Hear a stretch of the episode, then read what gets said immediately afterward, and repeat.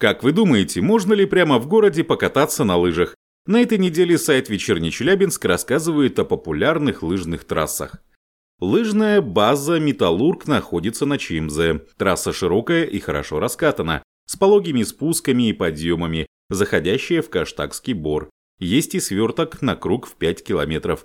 Трассы проложены так, что пешеходные дорожки проходят в стороне или пересекают лыжню.